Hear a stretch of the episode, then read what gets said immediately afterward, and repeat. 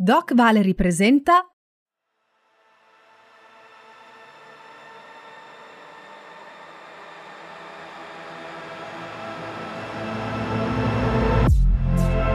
Quella che sto per raccontare è una storia molto particolare.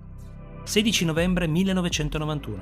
I Nirvana si esibiscono in un teatro di un piccolo paese della provincia di Trieste. Come fu possibile costruire un evento tanto importante in un luogo così lontano dalle classiche location per eventi di questo genere?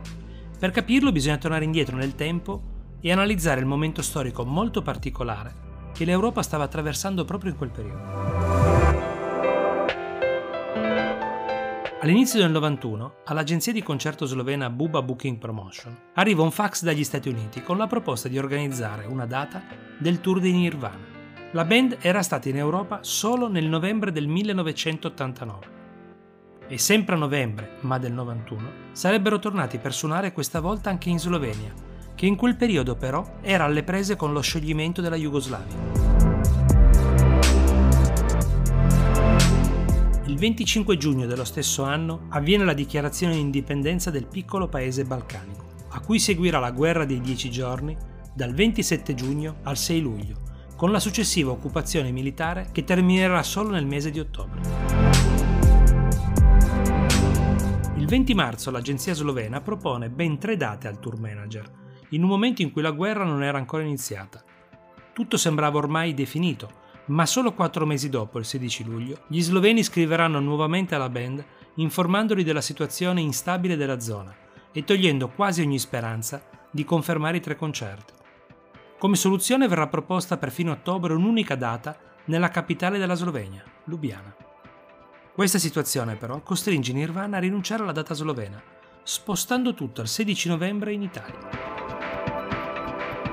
Il bassista Krist Novoselic, di origine croata, non vuole rinunciare al pubblico jugoslavo, per questo chiede una location vicina al confine, così da permettere anche alla sua gente di assistere al concerto. Viene subito presa in considerazione Trieste, che purtroppo presenta solo teatri composti a sedere, condizioni impensabili per una rock band come Nirvana.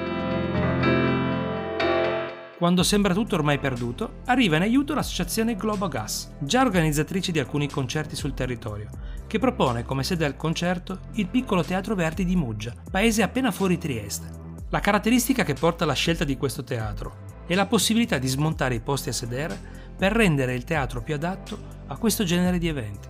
Ormai era deciso, i Nirvana avrebbero suonato davanti a quasi mille persone in un piccolo paese al confine tra Italia e la ex Jugoslavia. Siamo al 16 novembre, il giorno del concerto. Il piccolo paesino è completamente bloccato. I tir con l'attrezzatura bloccano completamente le strade.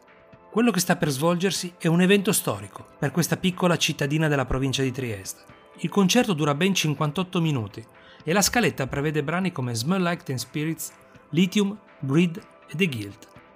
I presenti vivono tutta la forza della voce di Kurt Cobain, ma anche la sua assenza mentale sul palco, al punto che una lattina lo centra in piena fronte, senza per questo scalfire il suo atteggiamento distaccato e passivo che solo tre anni dopo lo porterà purtroppo all'autodistruzione e alla morte. Questo live è accompagnato da alcune curiosità. La leggenda narra, corredata forse da uno scatto ormai storico, di un ragazzo lanciatosi dal palco in procinto di atterrare sul pubblico, cosa che non avvenne e che lascerà sul ragazzo una dolorosissima frattura a una gamba. Del concerto esiste anche una registrazione, in bassa qualità, disponibile su YouTube in solo formato audio. Un bootleg che rimarrà nella storia di questo piccolo paese.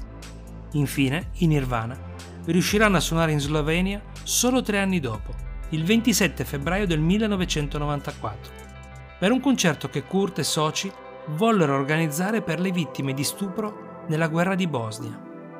Proprio il concerto del 94 sarà anche il penultimo live della band prima dello scioglimento, avvenuta nel mese di aprile a causa della morte di Kurt Cobain.